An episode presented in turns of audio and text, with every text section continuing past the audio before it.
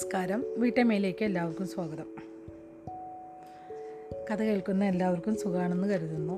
ഞാനും കുടുംബത്തോടെ സുഖമായിട്ടിരിക്കുന്നു അപ്പോൾ എപ്പോഴും പറയുന്ന പോലെ തന്നെ നമ്മൾ കഴിഞ്ഞ ദിവസം വായിച്ച് നിർത്തിയ ഭാഗം ഞാൻ ഒന്നുകൂടെ പറയാം. അതായത് ശിവനും സതിയും കല്യാണം കഴിഞ്ഞിട്ട് അവരുടെ രാത്രി ഏഴ് ദിവസത്തെ ആഘോഷങ്ങൾ ചടങ്ങുകളൊക്കെ ഉണ്ടായിരുന്നു. അന്ന് രാത്രി ബൃഹസ്പതി ശിവനെ കാണാനായിട്ട് വരികയാണ്. അപ്പോൾ ആ ഭാഗമാണ് ലാസ്റ്റ് നമ്മൾ വായിച്ച് നിർത്തിയത്. അപ്പോൾ നമ്മൾ തമ്മിൽ ഉടനെ തന്നെ വീണ്ടും കാണുമെന്ന് ഞാൻ കരുതുന്നു. ബൃഹസ്പതി ഊഷ്മളമായി ചിരിച്ചുകൊണ്ട് പറഞ്ഞു. നിശ്ചയമായും. പിന്നെ സരിയെ നോക്കി ബൃഹസ്പതി പറഞ്ഞു. കുഞ്ഞെ ശ്രദ്ധിക്കണം. അവസാനം നീ അറിയിക്കുന്നത് പോലുള്ളൊരു ജീവിതം നിനക്ക് ലഭിച്ചതിൽ സന്തോഷമുണ്ട്. നന്ദി ബൃഹസ്പതിജി. സതി മറുപടി പറയുകയാണ് ഈ ഒരു ഭാഗമാണ് നമ്മൾ വായിച്ചു നിർത്തിയത്. അടുത്ത അധ്യായം മന്ദര പർവതത്തിലെ ആക്രമണം. ഇരുപതാമത്തെ അധ്യായമാണ്. അപ്പോൾ നമുക്ക് വായിച്ചു തുടങ്ങാമല്ലേ സുഖം തന്നെയോ മിത്രമേ? ഞാൻ എവിടെയാ എത്തിപ്പെട്ടിരിക്കുന്നത്? അമ്പരന്ന് പോയ ശിവൻ ചോദിച്ചു. താൻ മേരുവിലെ ബ്രഹ്മക്ഷേത്രത്തിലാണ് എത്തിപ്പെട്ടിരിക്കുന്നതെന്ന് ശിവൻ തിരിച്ചറിഞ്ഞു. മാസങ്ങൾക്ക് മുന്നേ മേരുവിൽ വന്നപ്പോൾ കണ്ടുമുട്ടിയ ആ ബ്രാഹ്മണ പുരോഹിതനാണ് അവന്റെ മുന്നിൽ ഇരിപ്പുണ്ടായിരുന്നത്. താങ്കൾ എന്നെ ഇങ്ങോട്ട് വിളിച്ചു. പുരോഹിതൻ ചിരി പുഞ്ചിരിച്ചുകൊണ്ട് പറഞ്ഞു. പക്ഷെ എങ്ങനെ? എപ്പോൾ ഞാനിവിടെ എത്തിപ്പെട്ടു? ശിവൻ സ്തബ്ധനായിക്കൊണ്ട് ചോദിച്ചു. താങ്കൾ ഉറങ്ങാൻ തുടങ്ങിയത് മുതൽ പുരോഹിതൻ പറഞ്ഞു ഇതൊരു സ്വപ്നമാണ്. ഞാൻ നശിച്ചു പോയാൽ മതിയായിരുന്നു. താങ്കൾ എന്തിനാണ് ഇങ്ങനെ ശപിക്കുന്നത്? പുരോഹിതൻ മുഖം ചുളിച്ചുകൊണ്ട് ചോദിച്ചു. ആവശ്യം വരുമ്പോൾ മാത്രമാണ് ഞാൻ ശാപവാക്കുകൾ പറയുന്നത് ശിവൻ ചിരിച്ചു. പിന്നെ ശപിക്കുന്നതിൽ എന്താണ് തെറ്റ്? മര്യാദ ദാരിദ്ര്യം എടുത്തു കാണിക്കുന്നതാണ് അതെന്ന് ഞാൻ കരുതുന്നു. സ്വഭാവത്തിന്റെ ചെറിയൊരു വൈകല്യമാണ് അത് എടുത്തു കാണിക്കുന്നത്. നേരെ മറിച്ച് അത് കാണിക്കുന്നത് സ്വഭാവത്തിന്റെ മികവാണെന്നാണ് ഞാൻ കരുതുന്നത്. മനസ്സ് തുറന്ന് സംസാരിക്കുവാനുള്ള നമ്മുടെ ധൈര്യവും കരുത്തുമാണ് അത് കാണിക്കുന്നത്. വെറുതെ ഒന്ന് തലയാട്ടിക്കൊണ്ട് പുരോഹിതൻ മലർക്കെ ചിരിച്ചു. എന്തായാലും ശിവൻ തുടർന്നു. ഒരു കാര്യം ഞാൻ ചോദിക്കട്ടെ? നിങ്ങളെ എന്താണ് വിളിക്കുന്നത്? അടുത്ത തവണ കാണുമ്പോൾ എന്നോടിത് പറയാമെന്നാണ് നിങ്ങൾ വാഗ്ദാനം ചെയ്തിരുന്നത്. പക്ഷേ നിങ്ങൾ ഞങ്ങളിലൊരാ ഞങ്ങളിലൊരാളെ വീണ്ടും കണ്ടുമുട്ടിയിട്ടില്ല. ഇതൊരു സ്വപ്നമാണ്. നിങ്ങൾക്കറിയാവുന്ന കാര്യം മാത്രമേ എനിക്ക് നിങ്ങളോട് പറയാൻ കഴിയൂ. നിഗൂഢമായി പുഞ്ചിരി തൂകിക്കൊണ്ട് പുരോഹിതൻ പറഞ്ഞു അല്ലെങ്കിൽ താങ്കളുടെ പ്ര- പ്ര- പ്രജ്ഞയിലുള്ള താങ്കൾ ഒട്ടും ശ്രദ്ധിക്കാത്തൊരു കാര്യം. അപ്പോൾ അതിനെക്കുറിച്ചാണോ ഇതെല്ലാം? എനിക്കറിയാവുന്ന ഒരു കാര്യം കണ്ടുപിടിക്കുവാനാണ് താങ്കൾ എന്നെ സഹായിക്കുവാൻ തയ്യാറെടുക്കുന്നത്.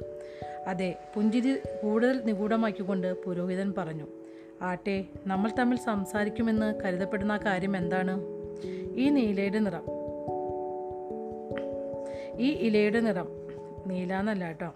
ഈ ഇലയുടെ നിറം അതിമനോഹരമായി കൊത്തിയുണ്ടാക്കിയ തൂണുകൾക്കിടയിലുള്ള ദൃശ്യമായ അനേകം വൃക്ഷങ്ങൾക്കു നേരെ ചൂണ്ടിക്കൊണ്ട് തിളങ്ങുന്ന പുഞ്ചിരിയോടെ ആ പുരോഹിതൻ പറഞ്ഞു ആ ഇലയുടെ നിറം അതെ. കടുപ്പിച്ച് മുഖം ചുളിച്ചുകൊണ്ട് ശിവൻ നെടുവീർപ്പിട്ടു. പരിശുദ്ധമായ സരോവരത്തിന്റെ പേരിൽ ഞാൻ ചോദിക്കട്ടെ ആ ഇലയുടെ നിറത്തിന്റെ പ്രാധാന്യം എന്താണ്? പലപ്പോഴും സംഭാഷണത്തിലൂടെയുള്ള സഞ്ചാരങ്ങൾ വിജ്ഞാനം നേടുന്നതിന് കൂടുതൽ സഹായകരമാകും. അതോടൊപ്പം സംതൃപ്തി നൽകും. പുരോഹിതൻ പറഞ്ഞു അതിലുമപ്പുറം വിജ്ഞാനത്തിന്റെ സന്ദർഭത്തെക്കുറിച്ച് കൂടുതൽ മനസ്സിലാക്കുവാൻ അത് സഹായിക്കും. വിജ്ഞാനത്തിന്റെ സന്ദർഭം? അതെ സർവവിജ്ഞാനങ്ങൾക്കും അതിന്റേതായ സന്ദർഭങ്ങളുണ്ട്. സന്ദർഭം ശരിയായി മനസ്സിലാക്കുവാൻ കഴിഞ്ഞില്ലെങ്കിൽ വിജ്ഞാനത്തിന്റെ കേന്ദ്രബിന്ദുവിനെക്കുറിച്ച് നമുക്ക് ഗ്രഹിക്കാൻ സാധിക്കില്ല. അപ്പോൾ ആ ലീഡ് ഈ നൃത്തത്തെക്കുറിച്ച് സംസാരിച്ചാൽ എനിക്കെല്ലാം അറിയാൻ കഴിയുമെന്നാണോ? ശിവൻ ചോദിക്കാണ്. അതെ പരിശുദ്ധമായ സരോവരത്തെ മനസ്സിൽ ദാനിച്ചുകൊണ്ട് ഞാൻ പറയുന്നു ശിവൻ ഗർജിച്ചു. എങ്കിലിനി നമുക്ക് ആ ഇലയെക്കുറിച്ച് സംസാരിക്കാം. അങ്ങനെയാവട്ടെ പണ്ഡിതർ ചിരിച്ചു പറയൂ ആ ലേയുടെ നിറമെന്താണ് അതിന്റെ നിറം പച്ചനിറം ആണോ? അല്ലേ? എന്തുകൊണ്ടാണ് അത് പച്ചയാണെന്ന് താങ്കൾക്ക് തോന്നുന്നത്? കാരണം രസിച്ചുകൊണ്ട് ശിവൻ പറഞ്ഞു അത് പച്ചയാണ്. അല്ല അതല്ല ഞാൻ ചോദിക്കാൻ ശ്രമിച്ചുകൊണ്ടിരുന്നത്. കണ്ണുകൾ കൊണ്ട് എങ്ങനെയാണ് കാണുന്നതെന്ന് ബൃഹസ്പതിയുടെ ശാസ്ത്രജ്ഞനുമായി താങ്കൾ സംസാരിക്കുകയുണ്ടായി ഇല്ലേ? ഓ അത് ശരിയാണ് ശിവൻ നെറ്റിയിൽ അടിച്ചുകൊണ്ട് പറഞ്ഞു. പ്രകാശം ഒരു വസ്തുവിൽ പതിക്കുന്നു. ആ വസ്തുവിൽ തട്ടി പ്രകാശം പ്രതിഫലിച്ച് നമ്മുടെ കൺ നമ്മുടെ കണ്ണിൽ വീഴുമ്പോൾ നാം അത് കാണുന്നു. കൃത്യമായും ഇതുപോലെ തന്നെ മറ്റൊരു ശാസ്ത്രജ്ഞനുമായി സൂര്യപ്രകാശം എന്തുകൊണ്ടാണ് നിർമ്മിച്ചിരിക്കുന്നതെന്ന കാര്യവും സംസാരിക്കുകയുണ്ടായില്ലേ? ഉവ് അങ്ങനെയുണ്ടായി. ഏഴു വിവിധ നിറങ്ങളുടെ സമ്മിശ്രമാണ് വെള്ള നിറത്തിലുള്ള സൂര്യപ്രകാശം. അതുകൊണ്ടാണ് മഴത്തുള്ളികൾ സൂര്യപ്രകാശം തട്ടുമ്പോൾ മഴവിലുണ്ടാകുന്നത് ശരിയാണ്. ഇനി ഈ രണ്ടു സിദ്ധാന്തങ്ങളും ഒരുമിച്ച് വെച്ച് എന്റെ ചോദ്യത്തിനു മറുപടി പറയുക.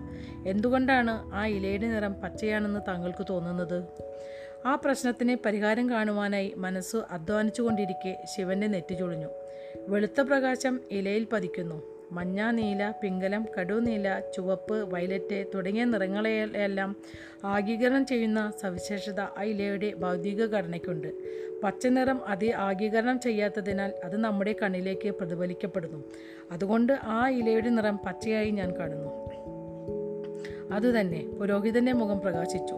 അതുകൊണ്ട് ഇലയുടെ കാഴ്ചപ്പാടിൽ നിന്നുകൊണ്ട് ആ ഇലയുടെ നിറത്തെക്കുറിച്ച് ചിന്തിക്കുക. ഏത് നിറമാണ് അത് ആഗീകരണം ചെയ്യുന്നത്? ഏത് നിറമാണ് പുറന്തള്ളുന്നത്? അതിന്റെ നിറം പച്ചയാണോ? അതോ പച്ചയൊഴികെ ലോകത്തിലെ മറ്റെല്ലാ നിറങ്ങളും ചേർന്നതാണോ? തന്റെ മുന്നിൽ നിർത്തപ്പെട്ട വാദമുഖത്തിന്റെ ലാളിത്യത്തെക്കുറിച്ചോർത്തപ്പോൾ ശിവൻ സ്തബ്ധനായിപ്പോയി. നിരവധി യാഥാർത്ഥ്യങ്ങളുണ്ട്. പണ്ഡിതർ പറഞ്ഞു നമുക്ക് മുന്നിൽ വ്യക്തമായി പ്രത്യക്ഷപ്പെടുന്ന യാഥാർത്ഥ്യങ്ങൾക്ക് നിരവധി വ്യാഖ്യാനങ്ങളുണ്ട് പണ്ഡിതർ തുടർന്നു. ഇളക്കാൻ കഴിയാത്ത പരമാർത്ഥമെന്ന് നമുക്ക് തോന്നുന്ന ഒരു കാര്യത്തിന്റെ നേർവിപരീതം മറ്റൊരു സന്ദർഭത്തിൽ യാഥാർത്ഥ്യമായി തോന്നാം. എന്തൊക്കെയായാലും ഒരാൾക്ക് യാഥാർത്ഥ്യമെന്ന് തോന്നുന്നത് സന്ദർഭമുണ്ടാകുന്ന ത്രിഭുജ സ്ഫടികത്തിലൂടെ ദൃശ്യമാകുന്ന കാഴ്ചയാണ്. ശിവൻ സാവധാനം ആ ഇലയുടെ നേർക്ക് ഒരിക്കൽ കൂടി നോക്കി. അതിന്റെ ദീപ്തമായ പച്ചനിറം ഉജ്ജ്വലമായ സൂര്യപ്രകാശത്തിൽ തിളങ്ങി. മറ്റൊരു യാഥാർത്ഥ്യം കണ്ടെത്തുവാനുള്ള കഴിവ് നിങ്ങളുടെ കണ്ണുകൾക്കുണ്ടോ? പുരോഹിതൻ ചോദിച്ചു. ഇല പതുക്കെ അതിന്റെ രൂപം സാവധാനം മാറ്റിക്കൊണ്ടിരുന്നപ്പോൾ ശിവൻ അതിനു നേരെ തുറിച്ചു നോക്കി. ഇലയുടെ പച്ചനിറം നേർത്തു നേർത്തു വന്നപ്പോൾ അത് ഇലയിൽ നിന്നും അലിഞ്ഞലിഞ്ഞ് ഇല്ലാതായതുപോലെ കാണപ്പെട്ടു. സാവധാനം നരച്ച നിറം കൊണ്ടു. അബ്- അത്ഭുത സ്തബ്ധനായി പോയ ശിവൻ അവിടെ തന്നെ ഉറ്റുനോക്കിയപ്പോൾ ആ ഇല മിക്കവാറും സുതാര്യമായി തീരും വരെ അത് തുടർന്നു. അതിന്റെ ബാഹ്യരേഖ മാത്രമേ വേർതിരിച്ചു കാണാൻ കഴിഞ്ഞുള്ളൂ. ആ ഇലയുടെ ബാഹ്യരേഖയുടെ അകത്തുനിന്നും രണ്ടു നിറങ്ങളുടെ വെള്ളയും കറുപ്പും നിരവധി വളഞ്ഞു പൊളഞ്ഞ രേഖകൾ അകത്തേക്കും പുറത്തേക്കും ചലിക്കുന്നതായി കാണപ്പെട്ടു. അന്ധമായ സഞ്ചാരത്തിലേർപ്പെട്ടിരുന്ന ആ രേഖകളുടെ വാഹകൻ മാത്രമാണ് ആ ഇല എന്ന് തോന്നിപ്പോയി. ചുറ്റുമുള്ള ഇലകളെല്ലാം അതുപോലുള്ള ബാഹ്യരേഖകൾ ആയി തീർന്നതായി കുറച്ചുനേരം അവയെ നോക്കി നിന്നപ്പോൾ ശിവന് തോന്നി. അവന്റെ കണ്ണുകൾ നിരന്തരം നിരീക്ഷിച്ചപ്പോൾ ആ മരമപ്പാടെ ഇന്ദ്രജാലത്തിലെന്നതുപോലെ ഒരു ബാഹ്യരേഖയായി തീർന്നതുപോലെയും അതിനുള്ളിൽ നിന്നും കറുപ്പും വെളുപ്പുമായ വളഞ്ഞു പുളഞ്ഞ രേഖകൾ അനായാസം അകത്തേക്കും പുറത്തേക്കും നീങ്ങുന്നതായും ശിവന് തോന്നി. തന്റെ മസ്തിഷ്കത്തെ ആ പ്രകൃതിയുടെ കാഴ്ചയിൽ നനച്ചെടുക്കുന്നതിനായി ശിവൻ തല തിരിച്ചു. അണ്ണാറക്കണ്ണന്മാർ മുതൽ ആ ക്ഷേത്രത്തിലെ തൂണുകൾ വരെയുള്ള വസ്തുക്കൾ ഓരോന്നും പ്രത്യേകം പ്രത്യേകമായി രൂപങ്ങളായി. അതേ കറുപ്പും വെളുപ്പും വക്രരേഖകൾ അവയിൽ നിന്നും പുറത്തേക്ക് അവയുടെ അകത്തേക്കും ഒഴുകിക്കൊണ്ടിരുന്നു. വിശദീകരണത്തിനു വേണ്ടി ആ പുരോഹിതന്റെ നേർക്ക് തിരിഞ്ഞപ്പോൾ അയാളും വെറും ബാഹ്യരേഖമായി അയാളും ഒരു ബാഹ്യരേഖ മാത്രമായി മാറിയെന്ന് കണ്ട് ശിവൻ സ്തബ്ധനായിപ്പോയി. വെളുത്ത വക്രരേഖകൾ അയാളിൽ നിന്നും ഭയപ്പെടുത്തുന്ന തീവ്രതയോടെ പുറത്തേക്ക് ഒഴുകിക്കൊണ്ടിരുന്നു. വിചിത്രമെന്ന് പറയട്ടെ അയാൾക്ക് ചുറ്റും കറുത്ത വരകളില്ലായിരുന്നു. എന്താണാവോ? പുരോഹിതന്റെ ആ ബാഹ്യരേഖ തനിക്ക് നേരെ കൈ ചൂണ്ടുന്നത് കണ്ട് ശിവന്റെ വാക്കുകൾ ഇടയ്ക്ക് വെച്ച് നിലച്ചുപോയി. കർമ്മസാത്തി നീ നിന്നെ തന്നെ നോക്കൂ പുരോഹിതൻ ഉപദേശിച്ചു. ശിവൻ മുഖം താഴ്ത്തി ദൈവമേ അവന്റെ ശരീരം അകവും മുഴുവനും സുതാര്യമായ ബാഹ്യരേഖയായി തീർന്നിരുന്നു. കറുത്ത വക്രരേഖകളുടെ ഒരു പ്രവാഹം അവന്റെ ശരീരത്തിലേക്ക് ക്രോധപൂർവം പാഞ്ഞു കയറിക്കൊണ്ടിരുന്നു. സൂക്ഷ്മമായി പരിശോധിച്ചപ്പോൾ അവ വെറും രേഖകൾ മാത്രമല്ലെന്ന് അവന് തോന്നി. കറുത്ത നിറത്തിലുള്ള ചെറിയ തിരകളായിരുന്നു അവ. വളരെ ചെറിയതായ ആ തിരകൾ അല്പം അകലെ നിന്ന് നോക്കിയാൽ വരകളാണെന്ന് തോന്നും. ശിവന്റെ ശരീരത്തിന്റെ ബാഹ്യരേഖയ്ക്ക് ചുറ്റും വെളുത്ത തിരകളുടെ ഒരു സൂചന പോലുമില്ലായിരുന്നു. എന്താണ് ഇവിടെ നടന്നുകൊണ്ടിരിക്കുന്നത്? വെളുത്ത തിരകൾ നന്മയുടെ ഊർജവും കറുത്ത തിരകൾ തിന്മയുടെ ഊർജവുമാണ് പണ്ഡിതന്റെ ബാഹ്യരേഖ പറഞ്ഞു അവ രണ്ടും വളരെ പ്രധാനപ്പെട്ടതാണ്. അവയുടെ സന്തുലിതാവസ്ഥ നിർണായകമാണ്. ആ സന്തുലിതാവസ്ഥ തെറ്റിയാൽ അത് സർവനാശമുണ്ടാക്കും. ശിവൻ അന്താളിച്ചുകൊണ്ട് പണ്ഡിതനെ നോക്കി എന്തുകൊണ്ടാണ് എന്റെ ചുറ്റും നന്മയുടെ ഊർജമില്ലാത്തത് താങ്കൾക്ക് ചുറ്റും എന്താണ് തിന്മയുടെ ഊർജമില്ലാത്തത് കാരണം നമ്മൾ പരസ്പരം സമനില സൃഷ്ടിക്കുന്നു. നന്മയുടെ ഊർജം സൃഷ്ടിക്കലാണ് വിഷ്ണുവിന്റെ ചുമതല പണ്ഡിതൻ പറഞ്ഞു. പണ്ഡിതൻ സംസാരിച്ചപ്പോഴെല്ലാം അദ്ദേഹത്തിൽ നിന്ന് ബഹിർഗമിച്ച വെളുത്ത രേഖകൾ ചെറുതായി ഒന്ന് തെന്നിയിളകുന്നത് പോലെ തോന്നി. തിന്മയുടെ ഊർജത്തെ ആഗീകരണം ചെയ്യുക ചെയ്യുകയാണ് മഹാദേവന്റെ ചുമതല. അതിനെ തേടുക തിന്മയുടെ ഊർജത്തിനു വേണ്ടി അന്വേഷിക്കുക. അങ്ങനെ താങ്കൾ മഹാദേവന്റെ നിയോഗം സഫലീകരിക്കും. പക്ഷേ ഞാൻ മഹാദേവനൊന്നുമല്ല. ആ ബഹുമതിക്ക് അർഹമാകുന്ന വിധത്തിലുള്ളതല്ല എന്റെ പ്രവൃത്തികൾ സുഹൃത്തെ അങ്ങനെയല്ല അതിന്റെ പ്രവർത്തനം. ബഹുമതി ഒരാളുടെ പ്രവർത്തന ഫലമായുള്ളതല്ല. പ്രവൃത്തി എത്ര കുലീനമായാലും ശരി താങ്കളുടെ ഉള്ളിലെ ശരിയായ വിശ്വാസമാണ് താങ്കളെ മഹാദേവനാക്കി തീർക്കുന്നത്. മറ്റുള്ളവർ എന്തു ചിന്തിക്കുമെന്നത് അവിടെ ഒരു വിഷയമല്ല. ഞാൻ ഒരു മഹാദേവനാണെന്ന് വിശ്വസിക്കുക. അതോടെ താങ്കളൊരു മഹാദേവനായി തീരും ശിവൻ നെറ്റിച്ചുളിച്ചു വിശ്വസിക്കൂ പുരോഹിതൻ ആവർത്തിച്ചു. ബും അകലെ നിന്നൊരു പ്രകമ്പനം അന്തരീക്ഷത്തിലൂടെ കടന്നു വന്നു ശിവൻ കണ്ണുകൾ ചക്രവാളത്തിലേക്ക് നേർക്കുതിരിച്ചു ചക്രവാളത്തിന് നേർക്കു തിരിച്ചു. അതൊരു സ്ഫോടന ശബ്ദം പോലുണ്ടല്ലോ പുരോഹിതന്റെ ബാഹ്യരേഖ മന്ത്രിച്ചു. അകലെ നിന്നും സതിയുടെ ഷാഢ്യം കലർന്ന ശബ്ദം കടന്നു വന്നു ശിവ! ബും മറ്റൊരു സ്ഫോടനം. ശിവ വീണ്ടും സതിയുടെ ശബ്ദം. താങ്കളുടെ പത്നി താങ്കളെ അന്വേഷിക്കുന്നത് പോലെ തോന്നുന്നു സുഹൃത്തെ. എവിടെ നിന്നാണ് ആ ശബ്ദം ഉയരുന്നതെന്ന് മനസ്സിലാക്കുവാൻ കഴിയാതെ അന്താളിപ്പോഴെ ശിവൻ പുരോഹിതന്റെ ആ ബാഹ്യരേഖയ്ക്കു നേരെ നോക്കി. ഒരുപക്ഷെ താങ്കൾക്ക് എഴ്- എഴുന്നേൽക്കാറായി കാണും. പുരോഹിതന്റെ അശരീരം അരസ് അശരീരിയായ ശബ്ദം. ശിവ ഒരിക്കൽ കൂടി ആ ശബ്ദം കേട്ടു. ഉറക്കത്തിൽ ചാഞ്ചാടുന്നത് പോലെ എഴുന്നേറ്റ ശിവൻ കണ്ടത് തന്നെ ഉത്കണ്ഠാപൂർവം നോക്കി നിൽക്കുന്ന സതിയെയാണ്. താൻ കുടഞ്ഞുകളഞ്ഞ ഐഹലോക ബന്ധമില്ലാത്ത വിചിത്രമായ സ്വപ്നത്തിൽ നിന്നും ഉണർന്ന് ശിവന് അല്പം മന്ദത അത്ഭുതം അനുഭവപ്പെട്ടു. ശിവ വീണ്ടും വിളിച്ചു ഭൂം എന്തൊരു ശബ്ദമാണിത്? ജാഗ്രതയാർജിച്ചു കഴിഞ്ഞ ശിവൻ അലറി ആരോ ദേവാസ്ത്രങ്ങൾ ഉപയോഗിക്കുന്നുണ്ട്. എന്ത്? ദേവാസ്ത്രമോ? സതി ചോദിച്ചു. ശരിക്കും അമ്പരന്നുപോയ സതി ക്രുദ്ധയായി സംസാരിച്ചു. ദൈവികമായ ആയുധങ്ങൾ പക്ഷേ രുദ്രഭഗവാൻ ആ ദേവാസ്ത്രങ്ങളെയെല്ലാം നശിപ്പിച്ചു കഴിഞ്ഞു. ഇനി ആർക്കും അത് പ്രാപ്യമല്ല. ശിവനിപ്പോൾ പൂർണമായും ജാഗ്രത ജാഗ്രതായി കഴിഞ്ഞിരുന്നു. അവൻ അവന്റെ യുദ്ധബോധം ഉണർന്നു കഴിഞ്ഞിരുന്നു. സതി തയ്യാറാകൂ. പടച്ചട്ട എടുത്തണയോ. ആയുധങ്ങൾ എടുക്കൂ. സതി ദ്രുതഗതിയിൽ പ്രതികരിച്ചു. ശിവൻ പടച്ചട്ട ധരിച്ചു. പരിച അതിനോട് ചേർത്ത് വെച്ചു. ഉടവാൾ അരയിൽ ചേർത്ത് ചേർത്തു കെട്ടി. ആവനാഴി പുറകിൽ കൊളുത്തിയിട്ട ശേഷം വില്ല് കയ്യിലെടുത്തു. സതി തയ്യാറായി കഴിഞ്ഞുവെന്ന് മനസ്സിലാക്കിയ ശിവൻ വാതിൽ ചവിട്ടി തുറന്നു. ഏതൊരു ആക്രമണത്തിൽ നിന്നും നീലകണ്ഠനെ രക്ഷിക്കാനായി തമനും എട്ട് സൈനികരും വാൾ ഊരിപ്പിടിച്ച് യുദ്ധസജ്ജരായി നിൽപ്പുണ്ടായിരുന്നു. പ്രഭു അങ്ങ് അകത്തിരുന്നാൽ മതി. തമൻ പറഞ്ഞു ആക്രമികളെ ഞങ്ങൾ ഇവിടെ കൈകാര്യം ചെയ്തോളാം. തമനെ കടുപ്പത്തിൽ തുറച്ചു നോക്കിയ ശിവൻ ത- തമന്റെ സതുദ്ദേശത്തോടു കൂടിയ വാക്കുകളെ നെറ്റി ചൊളിച്ചുകൊണ്ടാണ് നേരിട്ടത്. തമൻ തൽക്ഷണം ഒരു വശത്തേക്ക് മാറി നിന്നു. ക്ഷമിക്കണം പ്രഭു ഞങ്ങൾ അങ്ങേ പിന്തുടരാം. ശിവനെ പ്രതികരിക്കാൻ കഴിയുന്നതിന് മുൻപ് നടപ്പുരയിലൂടെ ആളുകൾ ഓടിയടുക്കുന്നതിന്റെ കാലൊച്ച കേട്ടു. ശിവൻ ഉടൻ വാൾ ഊരിപ്പിടിച്ചു. ഭീഷണി കണ്ടെത്താനായി അവൻ ചെവി വട്ടം പിടിച്ചു. നാല് കാൽപ്പെരുമാറ്റങ്ങൾ രാജകീയ നടപ്പുര ആക്രമിക്കവൻ വെറും രണ്ടു പേർ. ഇത് മനസ്സിലാകുന്നില്ലല്ലോ. ഒരു ജോഡി കാൽപാദങ്ങൾ ചെറുതായി വലിഞ്ഞു നീങ്ങി. തന്റെ ഭാരിച്ച ശരീരം അനുവദിക്കുന്നതിലും ചടുലത ഉപയോഗിക്കുവാൻ സ്വന്തം മനോബലം ഉപയോഗിച്ചിരുന്ന ആളായിരുന്നു ആ തീവ്രവാദി. അവിടെ നിൽക്കൂ ഭടന്മാരോടായി ശിവൻ ഉടൻ പറഞ്ഞു. അവർ സുഹൃത്തുക്കളാണ്.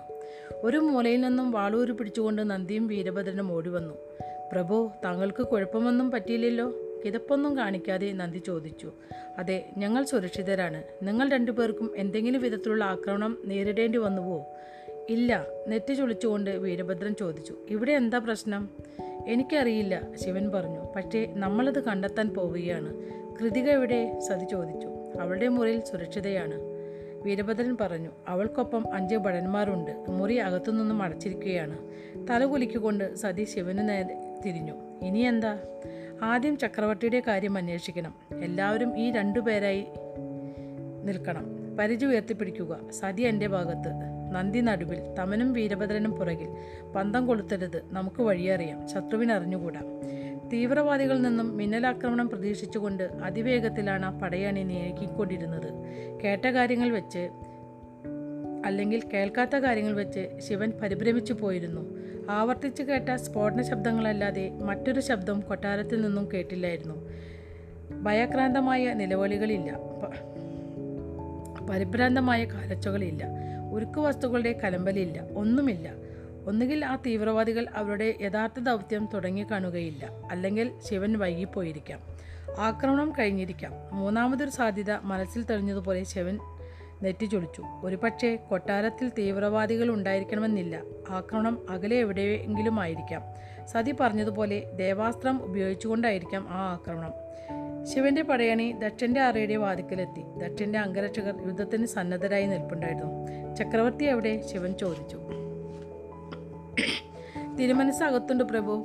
കൊട്ടാരത്തിൽ സുരക്ഷാ ചുമതലയുള്ള പടനായകൻ നീലകണ്ഠന്റെ നിഴൽ രൂപം തിരിഞ്ഞുകൊണ്ട് തിരിച്ചറിഞ്ഞുകൊണ്ട് പറഞ്ഞു. അവരെവിടെയാണ് പ്രഭു? സ്ഫോടന ശബ്ദം കേട്ടതു മുതൽ ആക്രമണം പ്രതീക്ഷിച്ച് കാത്തിരിക്കുകയാണ് ഞങ്ങൾ. എനിക്കറിഞ്ഞുകൂടാ നായകൻ. ശിവൻ പറഞ്ഞു ഇവിടെ നിന്നുകൊണ്ട് കവാടം പ്രതിരോധിക്കുക.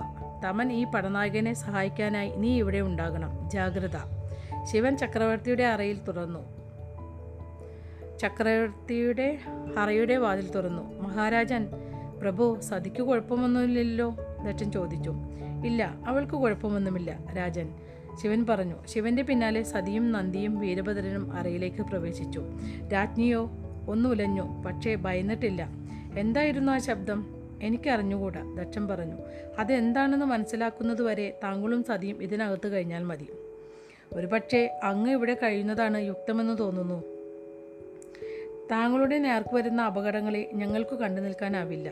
ഞാൻ പർവതേശ്വരനെ സഹായിക്കുവാൻ പോവുകയാണ്. ഇതൊരു തീവ്രവാദി ആക്രമണമാണെങ്കിൽ നമുക്ക് സർവശക്തിയും സംഭരിക്കേണ്ടതുണ്ട്. അങ്ങ് ഇവിടെ നിന്നും പോകരുത് പ്രഭു. ഇത് ദേവഗിരിയാണ്. നമ്മുടെ തലസ്ഥാനം ആക്രമിക്കാൻ തക്കവണ്ണം മന്ദബുദ്ധികളായ ശത്രുക്കളെ നമ്മുടെ സൈന്യം അരിഞ്ഞു അരിഞ്ഞു തള്ളും. ശിവന് മറുപടി പറയാൻ കഴിയുന്നതിന് മുൻപ് വാതിലിൽ ഉറക്കെ ആരോ മുട്ടി. മഹാരാജൻ അകത്തേക്ക് പ്രവേശിക്കുവാനുള്ള അനുമതി ഉണ്ടാകണം. പർവതേശ്വരൻ ദക്ഷൻ ആലോചിച്ചു. ഇങ്ങനെ ഒരു ഘട്ടത്തിൽ പോലും അദ്ദേഹം ഔദ്യോഗികമായ ചിട്ട പാലിക്കുന്നു. അകത്തു വരൂ ദക്ഷൻ മുരണ്ടു. പർവതേശ്വരൻ അകത്തേക്ക് കടന്നു വന്നതും ദക്ഷൻ ചോദിച്ചു. സർവസൈന്യാധിപരെ ദേവേന്ദ്രന്റെ നാമത്തിൽ ചോദിക്കട്ടെ. ഇതെന്താണിങ്ങനെ സംഭവിക്കാൻ? ദേവഗിരിയുടെ നേരെ ആക്രമണമോ? ആർക്കാണ് ഇതിന് ധൈര്യം? മഹാരാജൻ ശിവൻ ഇടപെട്ടു സതിയും നന്ദിയും വീരഭദ്രനും അപ്പോൾ ചക്രവർത്തിയുടെ അറയിലുണ്ടായിരുന്നു. അവരുടെ സാന്നിധ്യത്തിൽ പ്രത്യേകിച്ച് സതിയുടെ സാന്നിധ്യത്തിൽ പർവതേശ്വരൻ അപമാനിക്കപ്പെടുന്നത് ശിവൻ അനുവ ശിവനെ അനുവദിക്കാൻ കഴിയില്ല. എന്താണ് സംഭവിക്കുന്നതെന്ന് ആദ്യം കണ്ടെത്തേണ്ടിയിരിക്കുന്നു. മഹാരാജൻ ആക്രമണം ദേവഗിരിയുടെ നേർക്കല്ല തന്നെ പ്രതിസ്ഥാനത്ത് നിർത്താൻ ശ്രമിച്ച ചക്രവർത്തിയെ കടുപ്പിച്ചു നോക്കി പർവതേശ്വരൻ പറഞ്ഞു മന്ദര പർവതത്തിന്റെ ദിശയിൽ നിന്നും വൻതോതിൽ പുകപടലം പൊങ്ങുന്നതായി എന്റെ ചാരന്മാർ അറിയിച്ചിട്ടുണ്ട്. മന്ദര പർവതം ആക്രമപ്പെ ആക്രമിക്കപ്പെട്ടിരിക്കുകയാണെന്ന് ഞാൻ വിശ്വസിക്കുന്നു. നമ്മുടെ സൈനികർക്കും ആ പ്രദേശത്തെ അരിഷ്ടനിയമങ്ങൾക്കും തയ്യാറായി നിൽക്കാൻ ഉത്തരവ് നൽകിയിട്ടുണ്ട്. ഒരു നാഴികയ്ക്കകം ഞങ്ങൾ പുറപ്പെടും. ഞങ്ങൾക്ക് പുറപ്പെടാനുള്ള അനുമതി നൽകണം. സ്ഫോടനം മന്ദരപർവതത്തിലാണോ പൃഥുതുല്യ വിശ്വസിക്കാൻ കഴിയാത്ത വാർത്ത കേട്ടതുപോലെ സതി ചോദിച്ചു. ശബ്ദം ദേവഗിരിയിൽ കേൾക്കണമെങ്കിൽ എത്ര ശക്തമായിരിക്കും ആ സ്ഫോടനം? പർവതേശ്വരൻ വിഷാദത്തോടെ സതിയെ നോക്കി. അദ്ദേഹത്തിന്റെ മൗനം കടുത്ത ഭയം പ്രകടിപ്പിക്കുന്ന വിധത്തിലുള്ളതായിരുന്നു. അദ്ദേഹം ദക്ഷനെ നോക്കി. മഹാരാജൻ ദക്ഷൻ അന്താളിപ്പിന്റെ മൗനത്തിലേക്ക് കണ്ടതുപോലെ കാണപ്പെട്ടു. അതോ അദ്ദേഹത്തിന്റെ നെറ്റിയിൽ ചൊളിവാണോ? മങ്ങിയ വെളിച്ചത്തിൽ പർവതേശ്വരനെ അത് തിട്ടപ്പെടുത്താനായില്ല. പാറാവുകാരെ തീവട്ടികൾ തെളിയിക്കൂ പർവതേശ്വരൻ ഉത്തരവിട്ടു. ദേവഗിരിയുടെ മേൽ യാതൊരു ആക്രമവുമില്ല തീവറ്റികൾ പ്രകാശം പൊഴിച്ചതോടെ പർവതേശ്വരൻ ആവർത്തിച്ചു. അനുവാദം തരാമോ മഹാരാജൻ? ദക്ഷൻ പതുക്കെ തലയാട്ടി. പർവതേശ്വരൻ തിരിഞ്ഞു നോക്കിയപ്പോൾ ശിവൻ നടുങ്ങിയതുപോലെ കാണപ്പെട്ടു. എന്തുപറ്റി ശിവൻ? ബൃഹസ്പതി ഇന്നലെ മന്ദാര മന്ദരപർവതത്തിലേക്ക് പോയിരുന്നു. എന്ത്? തലേദിവസത്തെ ആഘോഷത്തിരക്കിനിടയിൽ മുഖ്യശാസ്ത്രജ്ഞന്റെ അഭാവം ശ്രദ്ധിക്കാതിരുന്ന പർവതേശ്വരൻ നടുക്കത്തോടെ ചോദിച്ചു ഓ അഗ്നിദേവ ശിവൻ സതിയുടെ നേർക്ക് തിരിഞ്ഞു. അവളിൽ നിന്നും അവൻ ശക്തി സംഭരിക്കുവാൻ ശ്രമിച്ചു. ഞാൻ അദ്ദേഹത്തെ കണ്ടെത്തിക്കൊള്ളാം ശിവൻ പർവതേശ്വരൻ ആശ്വസിപ്പിച്ചു. അദ്ദേഹം ജീവിച്ചിരിപ്പുണ്ടെന്ന് എനിക്ക് ഉറപ്പുണ്ട്. ഞാൻ അദ്ദേഹത്തെ കണ്ടുപിടിക്കും. ഞാൻ താങ്കൾ താങ്കളോടൊപ്പം വരുന്നു. ശിവൻ പറഞ്ഞു. ഞാനും വരുന്നു. സതി പറഞ്ഞു. എന്ത്? ദക്ഷൻ ചോദിച്ചു. വെളിച്ചം അദ്ദേഹത്തിന്റെ മുഖത്തെ വേദന വ്യക്തമാക്കി. നിങ്ങൾ രണ്ടുപേരും പോകേണ്ട ആവശ്യമില്ല. നെറ്റി ചൊളിച്ചുകൊണ്ട് ശിവൻ ദക്ഷനെ നോക്കി. ക്ഷമിക്കണം മഹാരാജൻ. എനിക്ക് പോയേ മതിയാവൂ. ബൃഹസ്പതിക്ക് എന്നെ ആവശ്യമുണ്ട്. പർവതേശ്വരനും ശിവനും ആ അറവിട്ട് പുറത്തേക്കിറങ്ങാൻ ഒരുങ്ങിയപ്പോൾ സതി പിതാവിന്റെ കാൽത്തൊട്ട് വന്നിച്ചു. അവളെ അനുഗ്രഹിക്കുമ്പോൾ ദക്ഷന്റെ മുഖത്ത് പരിഭ്രമമുണ്ടായിരുന്നു. ഭർത്താവിൽ നിന്നും അകന്നു നിൽക്കുവാൻ അവൾ ആഗ്രഹിച്ചിരുന്നില്ല. സതി ഉടൻ തന്നെ അമ്മയുടെ കാൽത്തൊട്ട് വന്നിച്ചു ആയുഷ്മാൻ ഭവ വീരനെ അനുഗ്രഹിച്ചു. ആ പഴഞ്ചൻ അനുഗ്രഹ പദങ്ങൾ കേട്ടപ്പോൾ സതി മുഖം ചൊളിച്ചു. ദീർഘായുസ് ഉണ്ടാകട്ടെ എന്ന അനുഗ്രഹം. അവളിപ്പോൾ ഒരു യുദ്ധത്തിന് പോവുകയാണ്. ദീർഘായുസല്ല വിജയമാണ് അവൾ ആഗ്രഹിച്ചത്. പക്ഷേ അപ്പോൾ കൂടുതൽ തർക്കിക്കുവാനുള്ള സമയമുണ്ടായിരുന്നില്ല. സതി ശിവനെ അനു അനുധാവനം ചെയ്തു. നന്ദിയും വീരഭദ്രനും അവരെ പിന്തുടർന്നു. അപ്പോൾ നമ്മുടെ ഈ അധ്യായം വളരെ ചെറിയതായിരുന്നു. അതിവിടെ അവസാനിക്കാൻ പോവാണ്. അപ്പോൾ അടുത്തതായിട്ട് അടുത്ത അധ്യായം എന്താണെന്ന് നോക്കട്ടെ. യുദ്ധത്തിനുള്ള തയ്യാറെടുപ്പുകൾ. ഇതാണ് ഇരുപത്തി ഒന്നാമത്തെ അധ്യായത്തിന്റെ പേര്. അപ്പോൾ ഇന്നത്തെ കഥ പറച്ചിൽ ഞാനിവിടെ നിർത്താണ്. ഇതുവരെ കഥ കേട്ട് കേട്ടുകൊണ്ടിരുന്ന എല്ലാവർക്കും നന്ദി നമസ്കാരം.